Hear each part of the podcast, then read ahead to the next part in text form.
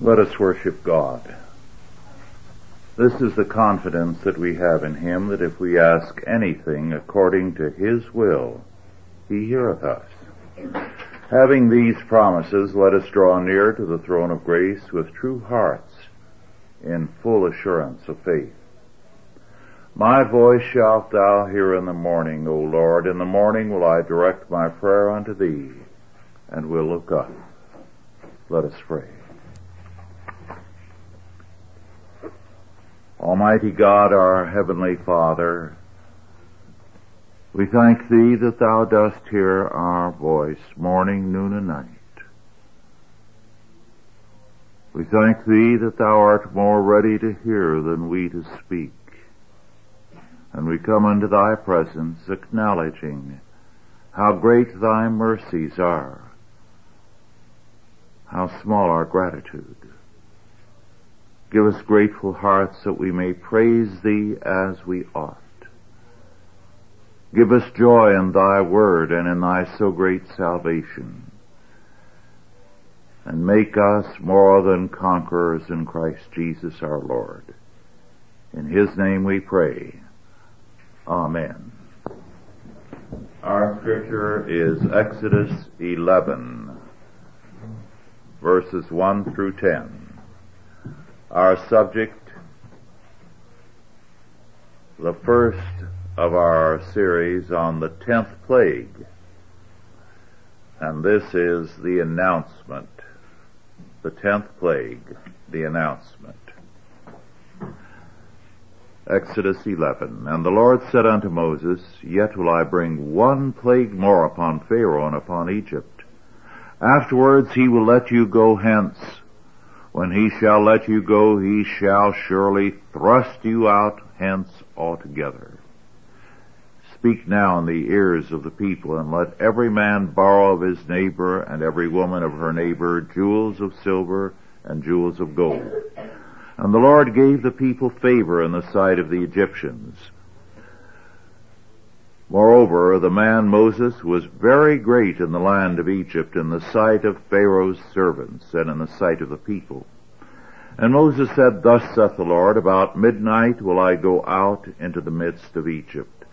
And all the firstborn in the land of Egypt shall die, from the firstborn of Pharaoh that sitteth upon his throne, even unto the firstborn of the maidservant that is behind the mill. That is the lowliest position of all and all the firstborn of beasts. And there shall be a great cry throughout all the land of Egypt, such as there was none like it, nor shall be like it any more. But against any of the children of Israel shall, not a dog move his tongue, against man or beast, that ye may know how that the Lord doth put a difference between the Egyptians and Israel. And all these thy servants shall come down to thee, and bow down themselves unto thee, saying, Get thee out, and all thy, the people that follow thee. And after that I will go out. And he went out from Pharaoh in a great anger. And the Lord said unto Moses, Pharaoh shall not hearken unto you, that my wonders may be multiplied in the land of Egypt and Moses and Aaron did all these wonders before Pharaoh, and the Lord hardened Pharaoh's heart so that he would not let the children of Israel go out of his land. The tenth plague is a very important one because it is also the institution of the Passover. It tells us a great deal about the meaning of communion and much, much more, as we shall see on subsequent weeks. But in these verses, we have the introduction to the tenth plague on Egypt. The land by now was devastated and economically crippled. God now planned to strike directly at the people. Death had come to crops, it had come to animals. Now it would strike at families. The devastation in Israel, in Egypt, was very great and the suffering of the people was no doubt very real and very severe. Earlier, Pharaoh's own men had cried out to him, Knowest thou not yet that Egypt is destroyed? In terms of the modern mood, many would say that Egypt had suffered enough. Joseph's, Joseph Parker's comment was a very healthy corrective to this attitude when more than a century ago he wrote, Suffering is often mistaken for penitence. When we think of punishment instead of thinking of sin, we are very likely to think that suffering is the equivalent of contrition. We then say, this poor man seems to be suffering intensely. So he may have been, but there may have been no contrition in his heart. It was a physical or mechanical suffering, not a moral pain, unquote. So the idea that someone has suffered enough doesn't mean that they are repentant. But modern views of criminal justice are governed by this kind of sentimental thinking. Many people think that time spent in prison, and the average now is about six years for murder, is an atonement for murder. Suffering on the criminal's part has come to replace restitution. Restitution is biblical. Suffering is not. The spoiling of the Egyptians was God's requirement of restitution to Israel. The Israelites had to require restitution for their enforced service. Now it is ordered here, but it comes after the death of the firstborn. The meaning of the English word borrow has changed. They were to ask of their neighbor, of all their Egyptian neighbors and masters, restitution because they had been forced labor.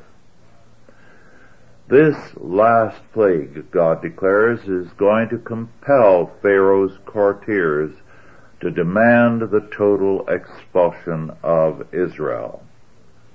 Moses told Pharaoh this plainly. The palace revolt against Pharaoh was gaining ground on a pragmatic basis. Moses, we are told in verse 9, left Pharaoh in great anger we can assume that a like anger was felt by many Egyptians. Anger at Pharaoh, not repentance. Pharaoh's authority was now almost altogether broken. The same was true of Egyptian religion. It had been broken. As Allison pointed out, perhaps no other country and I quote, in antiquity was more obsessed with death than Egypt, quote, unquote. Their religion offered a safe passage through death to the Western world and to Osiris. So the big guarantee of believing in Egyptian religion was that all would be well with you when you died. Unfortunately, many preachers are turning Christianity into Egyptian religion as though it's a guarantee of what's going to happen to you after the grave, rather than God's marching orders for this life. But now, it was clear to all of Egypt that Israel's God, not Egypt's, was Lord over all things, over nature, life, and death. This chapter is an announcement of the tenth plague. It's not an account of the plague itself. The death of all the firstborn of man and beast is declared. It will affect, we are told in the fifth verse, the richest of the rich and the poorest of the poor. After this blow, God says, Egypt will beg Israel to leave instead of trying to hold them. Eighty years before, Egypt had drowned the male babies of Israel. The judgments on Egypt began with the river in which the Israelite babies were drowned, the Nile. And now it ended with the death of all their firstborn. The Egyptians in many cases may have forgotten what occurred 80 years earlier, but God had not forgotten. And Americans may forget, and Europeans and people the world over, things that happened 10 and 20 and 80 years ago, and think nothing of the Holocaust they are perpetrating through abortion. But God does not forget. Up until now, God had commanded Moses and Aaron to begin each plague with their outstretched staffs. Not this time. Now God acts directly to bring in the final judgment. And in verse 1 God says, Yet will I bring one more plague upon Pharaoh.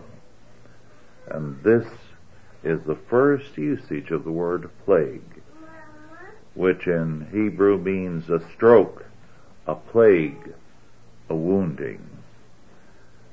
We are again told that God had hardened Pharaoh's heart in verse 10. Judicial blindness is imposed by God on men after a certain point, lest as Isaiah 6:10 tells us, they see with their eyes and hear with their ears and understand with their hearts and convert and be healed. A murderer cannot restore life to the man he kills. Similarly, after a certain point, he is morally, irrevocably dead in his sin, and there is no turning back. Then God blinds him, because there is only judgment. F.B. Meyer said, and I quote, judgments compress into a sudden flash the inevitable results of wrongdoing. Unquote. We are told in verse 3 that the man Moses was very great in the land of Egypt, in the sight of Pharaoh's servants, and in the sight of all the people. This is an ironic fact because it was clear that the center of power had shifted, although not religiously. Egypt made no move to expel Pharaoh and retain Moses. But they knew that power was now in Moses and not in Pharaoh. They recognized the power of Moses and the God behind Moses but they later begged him to leave Egypt. They saw the power that was manifested, but they were by no means interested in the source of that power. Today we have clergymen as well as unbelievers who refuse to say that AIDS, the drought, and other judgments are coming from the hand of God. They will not see. Seeing, they will not see. The end was near. Very soon, Israel would leave Egypt. This meant a very severe dislocation as well as freedom. Remember, Israel had been in the land of Goshen for generations. And while they had been subject to forced labor, this meant a severe dislocation as well as freedom. Homes had been built,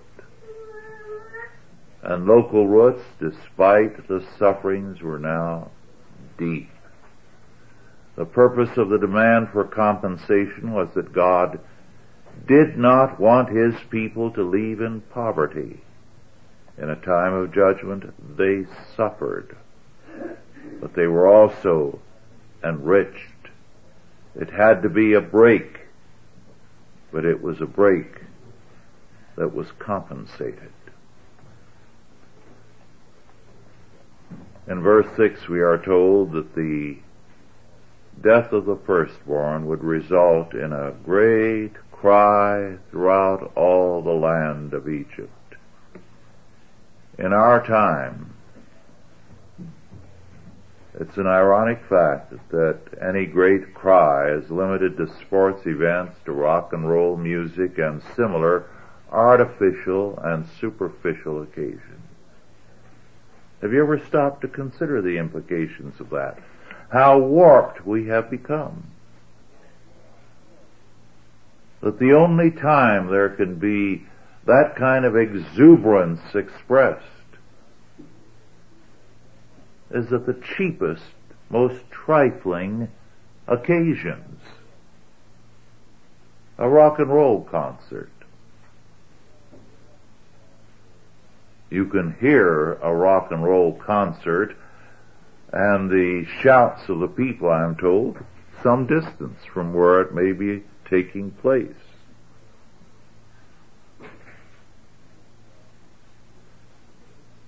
But we have been so schooled into superficialities that very great griefs no longer affect us. That was not true 50 and 60 and 70 years ago. The world has shifted. And there is no longer the natural expression. Otto Scott and I were discussing at one of our staff breakfasts the fact that people no longer sing. It used to be that if you got in a car to go anyplace, everybody started singing. That was routine in the 20s and 30s. People sang readily and freely. Now, the only emotional expression is a warped one. But in most of history, the basic events of life and death are the ones that have evoked strong responses. There's something wrong with a culture where that's no longer true, when it's the most superficial that evokes the most. You have to say that culture is dying.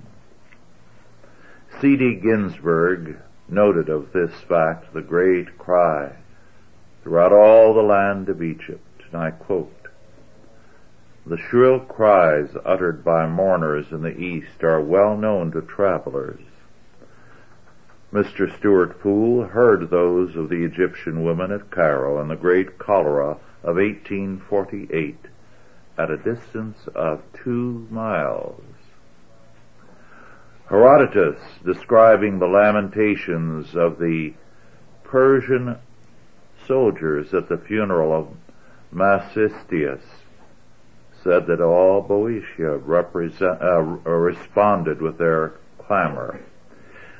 The Egyptian monuments represent mourners as tearing their hair, putting dust on their heads, and beating their breasts. Unquote. Now those were ritualized ways of mourning, and that necessarily is not desirable.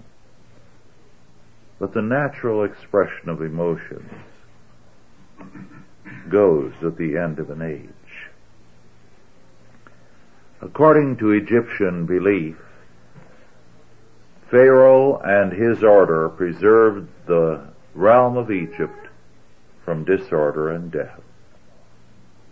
Pharaoh was a living God. He was seen as the incarnation in the political realm of the sun, the life of the natural realm. Each night, the sun supposedly kept the great snake Apophis at bay and maintained peace and order amid the darkness. Egypt's faith was being shattered as well as its economy. The ninth plague, darkness. The tenth plague, death. All the firstborn were to die. The Hebrew word for firstborn means male firstborn. To announce the death of the firstborn at midnight was to reduce Egypt's families, economies, and faith to confusion and defeat. In the midst of darkness, death. It was the signing of the death warrant for Egypt. Their hearts were hardened. They would not repent. Even the poor who suffered would not say, although there were some that left with Moses and Israel, for the most part, they would not say, obviously, our faith is false. And the faith of the Israelites is the true faith. No. They felt that if they could expel the, the Israelites, perhaps they could go back to their old status quo. Anything but the truth. That still marks fallen man. Let us pray. Almighty God, our Heavenly Father, we thank Thee that Thou art the God of Abraham, Isaac, and Jacob, and the God of Moses, the God of Jesus Christ, the same yesterday, today, and forever. Thou hast not aged, nor thine arm grown weak but thou art God, the Almighty. And thy judgments yesterday, today, and forever are sure, altogether righteous, altogether holy, altogether certain. We thank thee, our Father, and we pray that in the time of judgment thou would strengthen us in thy service. Make us zealous for thy kingdom and confident in faith. Grant us this, we beseech thee in Christ's name. Amen. Are there any questions now on our lesson? Yes with the uh, remark about the uh, the Israelites that had, had uh, had their roots there for many generations, I'm sure there was a great uh, number that, that didn't want to leave anyway. Yes. We're not told whether some stayed, but it is possible. Uh, what people do not realize is that while slavery can be very difficult, it's also very comforting its cradle to grave security.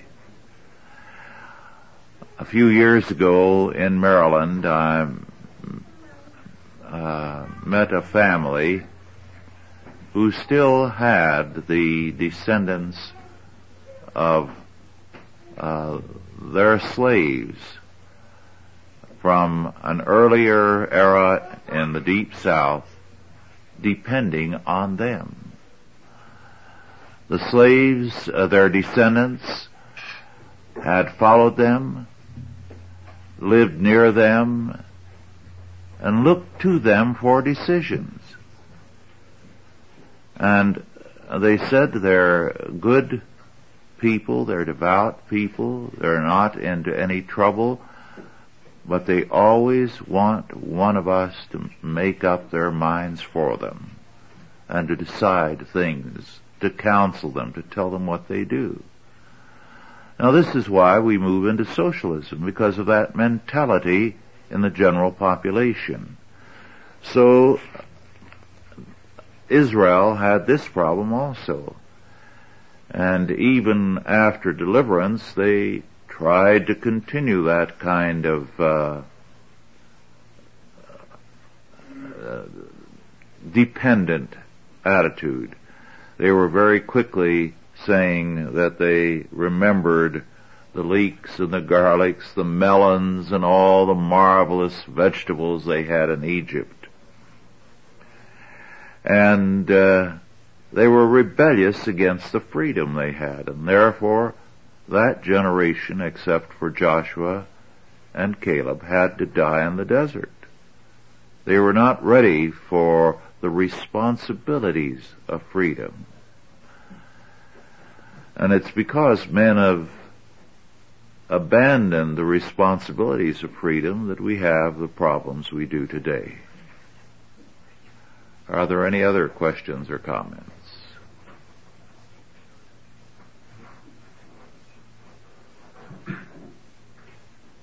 Yes. Uh, in light of the uh, information here, uh, the command of God to the Israelites to ask the Egyptians for gold and silver, to, in effect, just claim it. Uh, could you comment on the uh, popular teaching nowadays that's been called the name it and claim it uh, teaching, whereby Christians are just to yes. appropriate something that they believe God has given to them? That's Yes, the modern attitude, name it and claim it, is a totally irresponsible one because uh, it reminds me of Cornfeld's statement to the suckers who wanted to invest in his organization. Do you sincerely want to be rich? If you do, I've got the plan for you. And uh, there are some evangelists who've had uh, variations of that. God wants you to be rich. Name it and claim it and so on. As though the whole point of being a Christian is to tap all the uh, resources that God can make available to you. Not that you're called now into the army of God. So then the church becomes a place where you name it and claim it rather than the barracks room where you have your basic training for the wars of the Lord. Now, in this instance, what God said is, you have been for generations slaves here. And you are entitled to a compensation because you worked without pay. You've worked without pay for the Egyptian state. You've taken the place of Egyptian slave labor or tax labor because it was a tax levy. Every Egyptian had to work uh, so many days. Well, by using the Israelites, the Egyptians were off the hook. The Egyptians could be compelled to work months on end without compensation.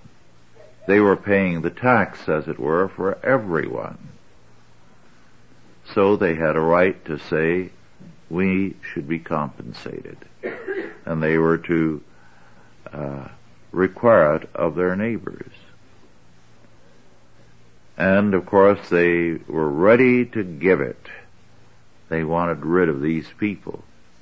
They wanted rid of their God and all that he represented. Any other questions or comments? Yes.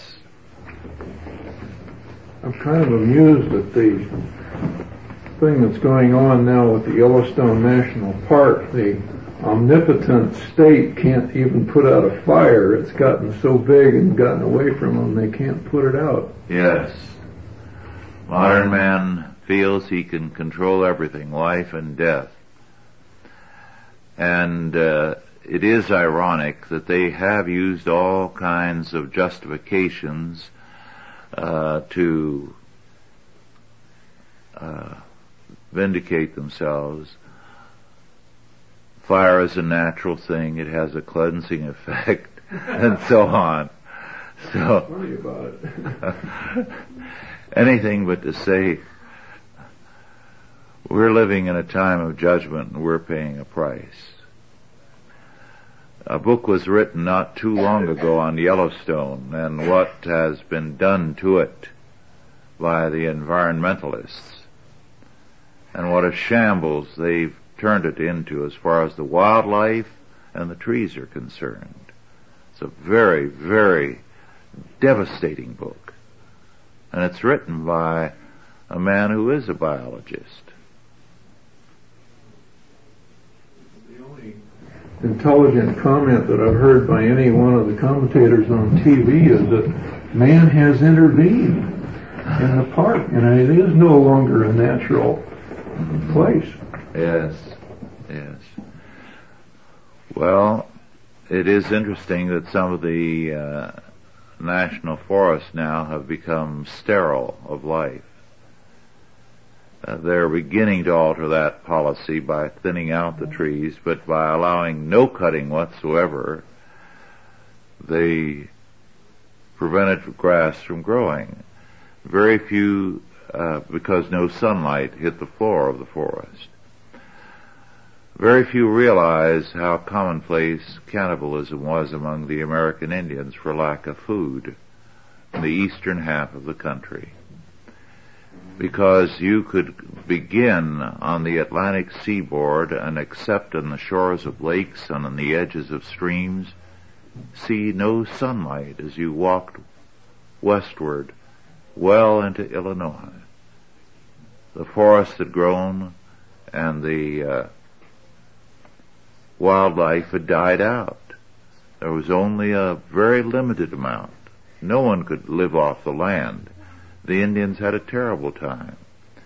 And the reason for the Indian white trouble was that as soon as the whites cleared the land and planted it, there was a, an explosion of wildlife in the area because there was something to feed on. So they would move into that area. And problems would ensue. Wildlife would uh, grow there and then the Indians come to kill it and for them a cow and a deer were both the same. They were meat. Any other questions or comments? Well, if not, let us conclude with prayer. Lord, thy word is truth. Thy word is a guide upon our way, a reprimand to us in our waywardness, a delight to us as we think of thy greatness. Make us ever mindful of thy word and faithful, obedient, and joyful in thy service. And now go in peace, God the Father, God the Son, and God the Holy Ghost. Bless you and keep you, guide and protect you, this day and always. Amen.